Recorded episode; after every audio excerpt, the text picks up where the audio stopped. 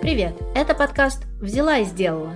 Мы задумали необычное путешествие по регионам России. Путешествие с прекрасными и смелыми женщинами, которые не побоялись взять и открыть свой бизнес. Я просто в какой-то момент встала и вышла, сказала спасибо. Я пошла дальше себя искать. Ну, было на самом деле бодро и страшно одновременно. Ну, давай я докину немножко Давай. эту историю.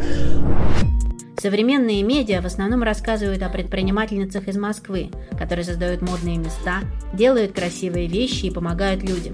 А что насчет женщин за пределами столицы? Какие они региональные предпринимательницы?